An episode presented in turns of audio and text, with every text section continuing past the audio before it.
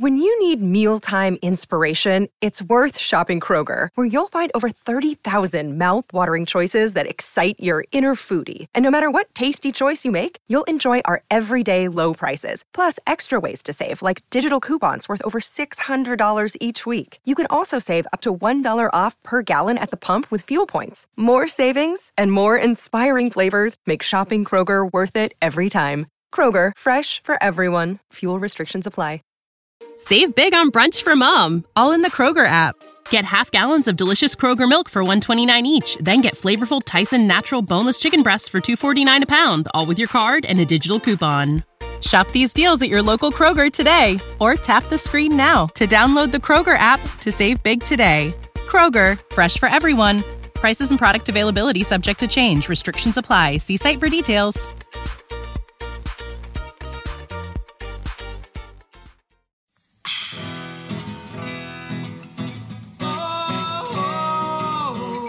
My friends, I am Vivian McPeak, and this is Hemp Present. If you have feedback or would like to suggest a guest or topic for Hemp Present, email me at hempresent at gmail.com. Keep those notes coming in. Dr. Jade Stefano is a naturopathic physician and a certified psychedelic assisted therapy provider. She completed her undergraduate training in biology at Reed College and her medical education at Bastyr University. She is currently working at the AIMS Institute in Seattle as a ketamine assisted psychotherapy provider, a medical cannabis expert, and a naturopathic physician. Stefano has over 20 years of experience working as a medical cannabis provider and is the co founder and medical director at Puffin Farm, a Washington state licensed cannabis producer processor specializing in regeneratively grown cannabis and minimally processed high terpene extracts. She is also a former board member of the Washington Sun and Craft Industry Association, the largest cannabis trade group in Washington, which advocates for a sustainable craft cannabis ecosystem. Jade has extensive experience working with regulators and cannabis businesses on cannabis policy in Washington and was one of the first farms licensed in Washington in 2014. And she's with me today to tell us all about it. Welcome, Jade, to Cannabis Radio. Hi, Vivian. Thanks for having me. My pleasure. Uh, I had a recent guest on the show, David Goodman, whose book, An American Cannabis Story, recently hit the shelves. Uh, the book, in part, chronicles a year in your Washington State cannabis business, Puffin Farm. Uh, we have so much to cover in a short amount of time, but let's just kind of begin with you just describing your operation. What can you tell us about Puffin Farm? Yeah, so um, we were we founded in 2014, and our um, goal was to grow that we'd want to smoke. So we um, started a sun-grown farm because that's you know part of our core belief that um, plants should grow in the ground under the sun and in nature, and they should not be um, using resources like carbon that are um, limited and that are causing a lot of environmental degradation. And so that's kind of what got us going with that is we really wanted to grow cannabis that we could get behind from um, a personal, environmental, and a, a ethical perspective.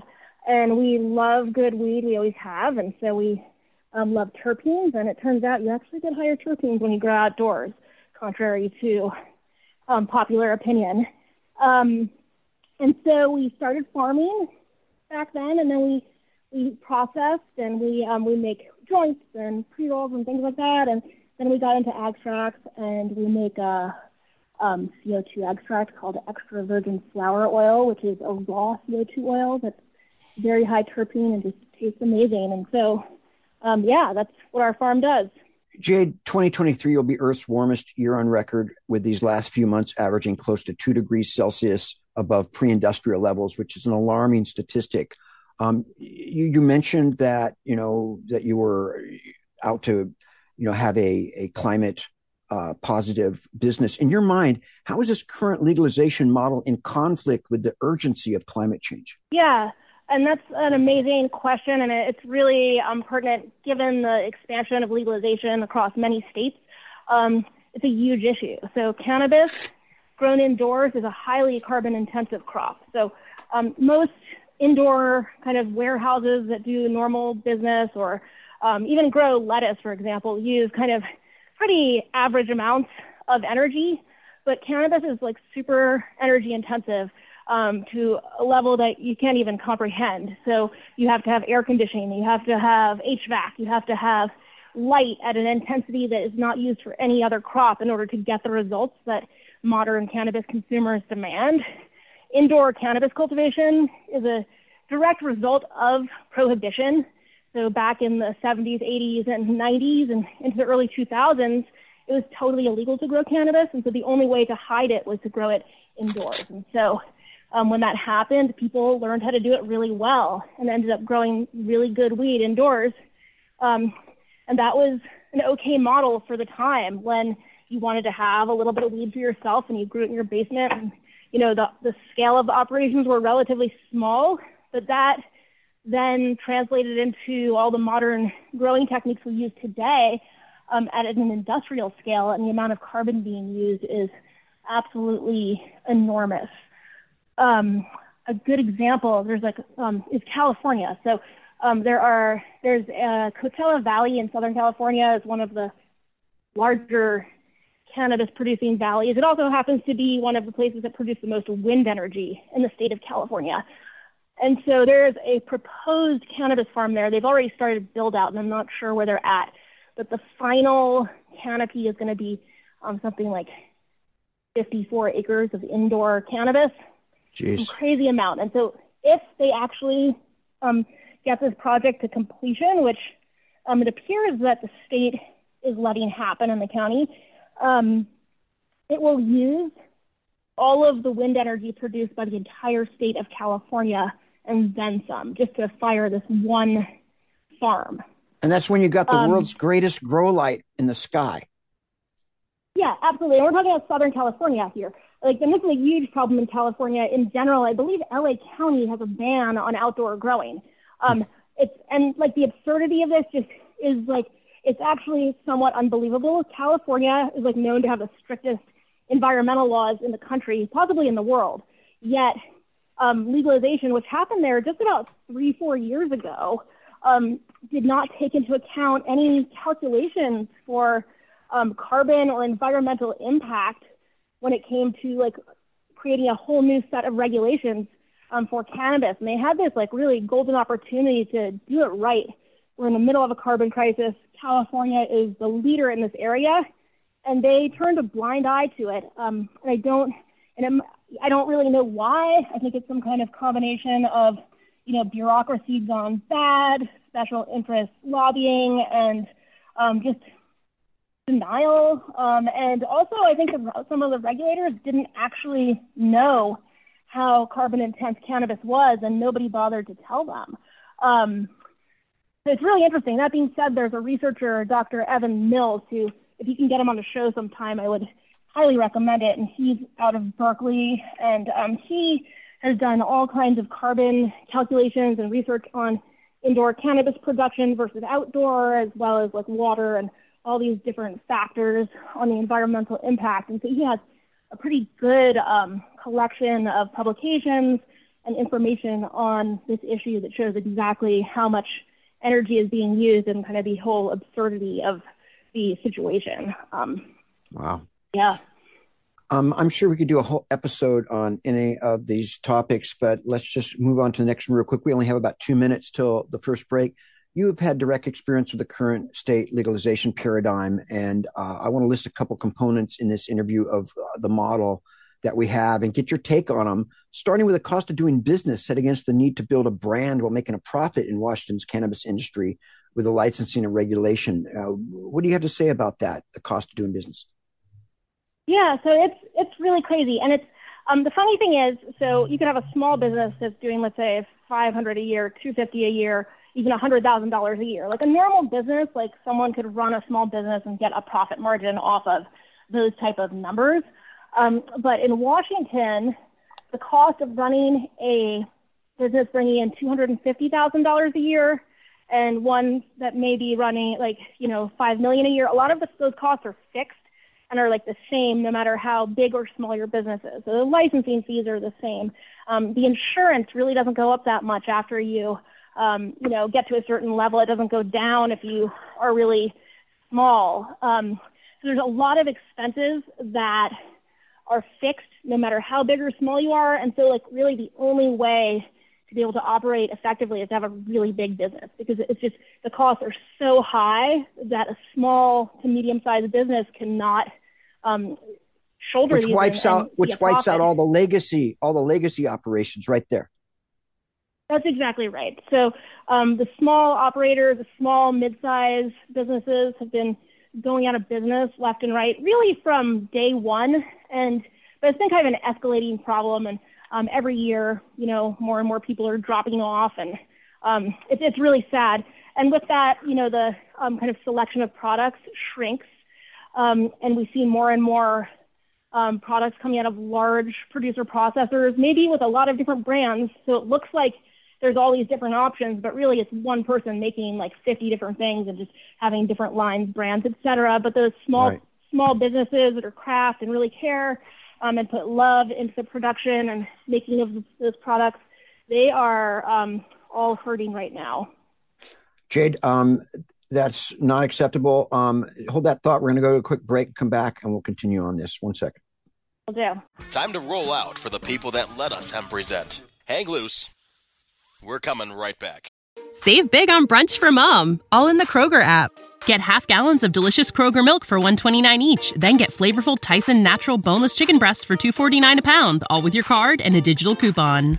Shop these deals at your local Kroger today or tap the screen now to download the Kroger app to save big today. Kroger, fresh for everyone. Prices and product availability subject to change. Restrictions apply. See site for details.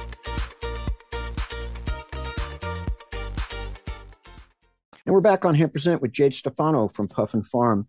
Jade, we were talking about the the cost of doing business, and along those lines, if, if alcohol could only be sold within state lines and was taxed every step of the way, uh, the alcohol industry would be a shell of what it is today. What are your thoughts on the disparate treatment of cannabis versus alcohol in terms of the legal industry, and and how does that you know dial into the cost of doing business? Yeah, absolutely. Well, first I want to start by saying um, from like a societal harm perspective, the difference between alcohol and cannabis are like not apples to apples. Um, alcohol causes like you know thousands, tens of thousands of deaths a year in car accidents, um, and just you know loss of and, and millions globally, right? Millions of deaths globally. Millions, yeah, exactly. And you know, and you know, health problems that are just taxing our system, and it, it just goes on and on and on. And it is very rare that there is a fatal car accident associated with cannabis. I mean, I'm not saying it never happened, but highly, highly unusual. You could probably count the amount on your hands um, that happened in a year in this country. But, um, you know, but meanwhile, cannabis is treated like a toxic substance. It's put behind um, the security systems that we have to have to produce cannabis. And this goes back to the cost um, is enormous. You have to have cameras in every room that record 24 hours a day. They can't be on motion sensors. They have to be constant recording. You know, if uh, even when people aren't there, you have to have like crazy fences. You have to have, um, you know, it goes on and on and on. Whereas alcohol, my child can go to a restaurant and I can be served alcohol and they can drink it next to them. Whereas with cannabis, it's um, you know a whole different ball game. It's really treated um, still as a highly controlled substance, and as a dangerous substance.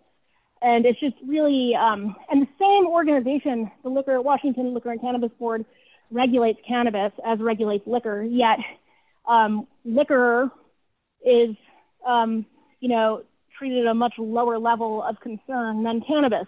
Um, so it's it's really not not fair. It's not a harm reduction model at all, um, and that's a really missing piece as far as moving forward with cannabis um, policy is looking at it as a harm reduction tool from substances like alcohol and fentanyl and all this other other stuff that's happening. Cannabis is so much safer, yet it's yeah, my, treated my, my grandfather so would say dangerously. my grandfather would say that it's ass backwards, right? They treat cannabis like it's OxyContin, right? Um, when yeah. nobody's ever died from cannabis, and we have hundred thousand people dying every year from OxyContin, it's it's madness.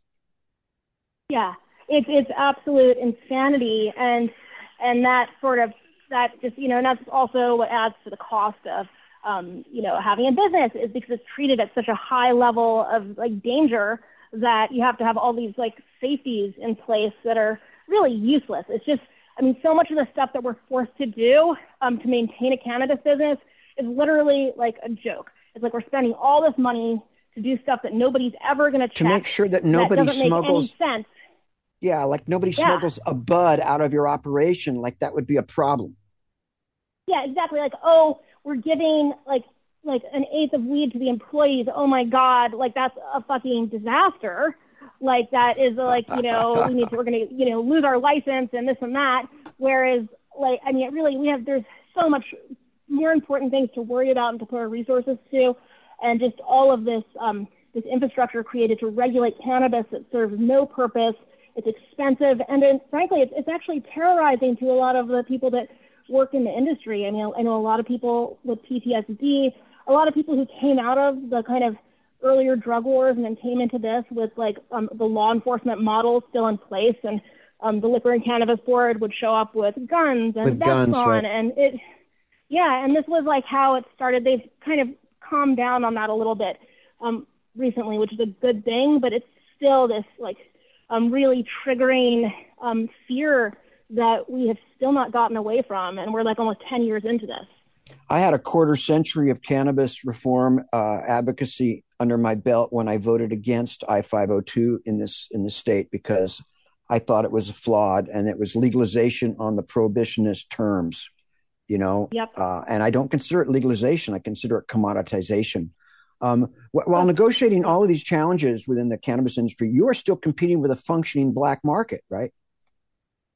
Yeah, and, and that's correct. Um, so at the end of the day, because of, you know, back to all this crap that we have to do to even have a business, um, it makes it so expensive that the black market has really been able to lower prices um, a lot, well below what you could acquire at the store. And so it's still going, and we've got, um, there's crime rings being run by, you know, foreigners um, and, you know, from Russia, different places. Um, I hear that, um, you know, are growing cannabis um, illegally and is getting onto the market. Some of it's probably going out of state. Um, but the, yeah, the black market did not go away. You still cannot grow it in your home, which is just ludicrous. Like I can't have a plant in my backyard. Um, And the black market's not subject to all these regulations and taxation and all this insanity, right? So Yeah, how can you yeah. compete? yeah, no, we can't we can't compete and we can't just grow our own medicine in our backyard. And so it's just really um, a system built for failure and for um, the very few to succeed. Like if they can make it for 15 years, you know, another 15 years, who knows? Yeah. And what we're seeing is we're seeing a bubble now, right? And an oversupply of product. Is that correct? Yeah. So what's happened is when 502 happened, anybody and their brother could apply for a license for, um, I believe it was like either fifty dollars or hundred dollars was the initial fee to like get into the kind of fray to like get a spot to get a license. And they they made a limited window, so like you can only apply for like this like one month period. And so what happened was there was a huge rush of people who wanted to have a license, and so they all paid fifty dollars to get get their little spot to get a license.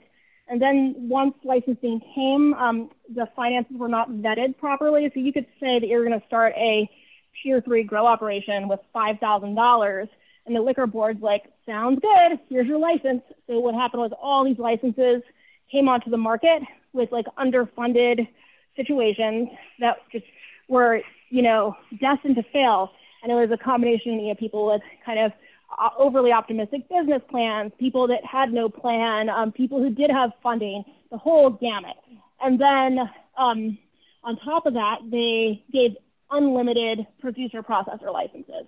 Um, at the same time, they gave a limited amount of retailer licenses. So those they capped at, I want to say like 1,100 or something like that, 1,200. It was a small amount. So the whole state could only have like, you know, just over a thousand stores.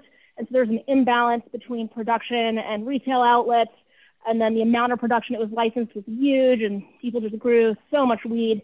Um, the price has just been steadily tanking since day one. And how about the tax scheme? I mean, cannabis businesses face, face a tax setup unlike any other industry. Can you briefly touch on that? Yeah, so the taxation is pretty insane. So I believe we're taxed at 37% Um, that's what the end consumer pays um, going out the door. And that, so what ends up happening is that gets passed off to them, and then the producer and processors get squeezed. Um, and so everybody loses. Um, there's just excessive taxes. Um, and that combined with um, kind of a miss, the uh, IRS considers cannabis not a legitimate business. So you, a lot of businesses can't write off their um, cost of goods sold. So the combination of this kind of crazy tax treatment just trickles down to the final price, and then it trickles up and makes pr- producer processors um, unable to get um, a fair price for their crop because all of the profits being eaten by this huge tax burden. Uh, just so, and and it's another disparity, right? We talked about the disparity between cannabis and alcohol, and this is another one, another one of them, right? Yeah, and I'm not I'm not familiar with what um, liquor taxes look like, but I know I I do know they're not this high. It's not every um, step of the way like that, right?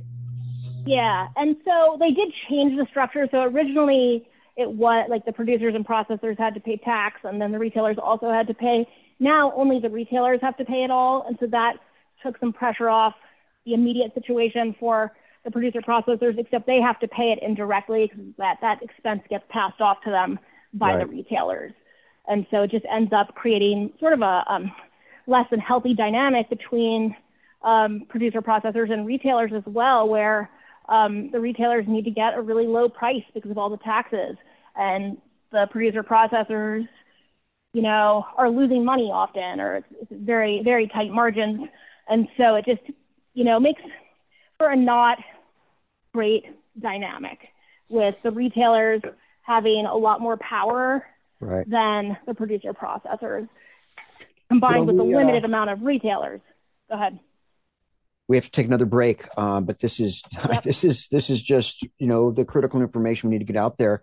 Um, and we're going to get some other critical information and come right back with our final segment with Jade Stefano from Puffin Farm. Time to roll out for the people that let us hemp present. Hang loose. We're coming right back. Back for the final segment with Jade Stefano so Jade, you know, this is just thank you for sharing all of your expertise and you know, you've been having the hands-on experience in in dealing with this stuff. I mean, it seems like this is an environment where it's ripe for big uh, corporate uh, um, carpet bagging uh, companies to come in, and it's a volume versus quality type situation, right? Where if you can grow on gigantic uh, monoculture style volume, uh, the way they grow big agro food, then you can you can compete in this marketplace. But if you're doing a, an independent uh, craft operation, you probably won't be able to survive. Is, is that am I out of uh, off line off base there? Yeah, no, I think that's true for the most part, and there are exceptions. Um, but um, generally speaking, like there's not a lot of room for um, craft growers to be successful. And you know, there's a few that have gained favor, who have beautiful products and they've done really well in the market. They are certainly like the, the definite exception.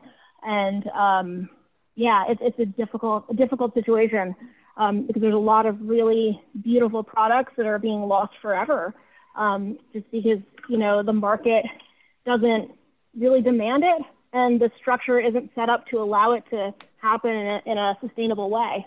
Mm-hmm. What message would you have for anyone thinking of starting a cannabis business in today's environment? Run the other way. um, yeah, that's a hard one. Um, you know, it's like it's definitely not easy money. Um, you would need like to have a really um, special product, a ton of funding, and be ready to you know go at it for five plus years minimum and there's no guarantees. I mean, it is. And the landscape um, is changing all the time, yeah. right? Uh, am I right? Yeah. The regulations are changing. Uh, there's absolutely. It's it's an ever evolving landscape that you have to deal with. You have to be a shapeshifter. Yeah, it is. Yeah, it's a it's a total roller coaster ride, um, and not necessarily the most pleasant one. Um, there have been good times, and there's been bad, but you know, it's not. It's definitely not easy money. Um, it's not even like medium easy. It's like there's just yeah, it, it's, it's a hard business to get into. And um, yeah, I can't really, with good faith, like recommend anybody do it at this point. Um, you know, if that's your dream, you should always pursue your dreams, but you know, just be ready. Well, you know, I've done numerous interviews, and and you know, as you know, I work with Skunk Magazine, and what I'm seeing is legacy cannabis cultivators up and down the West Coast and in other places who were waiting for legalization so that they could go legit, right? And so they could get the the pressure off and do what they're doing without the threat of incarceration. And what I'm seeing is them losing their losing their operations left and right lately, um, and unable to compete. And that is not what I think a lot of us envisioned as the term legalization. Would you agree? Yeah, absolutely. And it's it's heartbreaking because a lot of a lot of people like really are at the end of the day they just want to make an honest living doing what they love and are good at and they thought like maybe this would work out and I think probably a lot of them somewhere in the back of their mind knew like I there I think there was a big people probably had gut feelings that this wasn't a good idea, but it was the only option because like it was either go with the changes or drop out. And so a lot of people decided to, um, you know, risk it. And for most, I think it's probably not paying off. Um, it's a really hard situation. People have lost their homes, their retirements. Um, you know, it, it's it's heartbreaking. It requires a um, tremendous amount of investment to just to start. It does, and a lot of that is back to these like crazy regulations. And um, Washington's bad. California is even worse. I mean, California is a bloodbath um, from what I hear, and the regulations are county to county, so it gets even like more insane. I mean, we're fortunate in Washington not to have that, um, and so um, it's nuts. And um, yeah, I just I, I don't know where this is going to end up. I'm glad people can get weed on the legal market. I mean, there still, you know, less people are getting arrested. It's still a big problem, but it's less of a problem than it was. So there's there's some positives that have come out of all this. Um, but it's been, you know, a really um, difficult situation for many. And yeah, I don't know. I well, just wish they would have just legalized weed and you could just grow it in your house, and that was the extent of it. Like it probably would have been, yeah. Well, our, our time is up. I want to say that um, uh, there's in in uh, David Goodman's new book, uh, American Cannabis, an American Cannabis Story. There's some beautiful pictures of your operation and, and story. And I so much appreciate you sharing your knowledge and your expertise and your frustrations with us because uh, this is such an important issue that we all really care about. Thanks for having me. Anytime. My, my pleasure. Um, and that concludes this installment of Hemp on Cannabis Radio. When it comes to prohibition, you got the right not to remain silent. Activism requires a voice to find your voice. Speak up for justice because resistance is fertile. The Hemp Present intro music is Seven Mile Beach by Joanne Rand, and the outro music is Take Back the Plant by Stickerbush. Stay strong, folks. See you next time.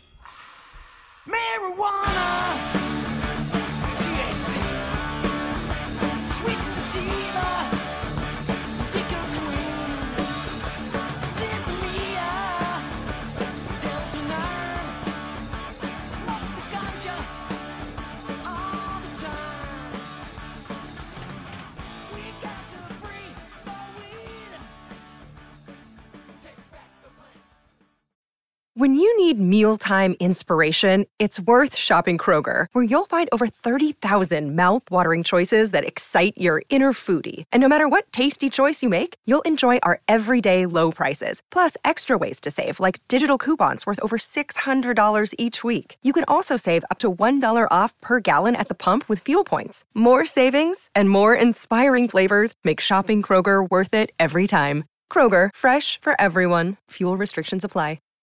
Save big on brunch for mom, all in the Kroger app. Get half gallons of delicious Kroger milk for 129 each, then get flavorful Tyson natural boneless chicken breasts for 249 a pound, all with your card and a digital coupon. Shop these deals at your local Kroger today or tap the screen now to download the Kroger app to save big today. Kroger, fresh for everyone. Prices and product availability subject to change. Restrictions apply. See site for details.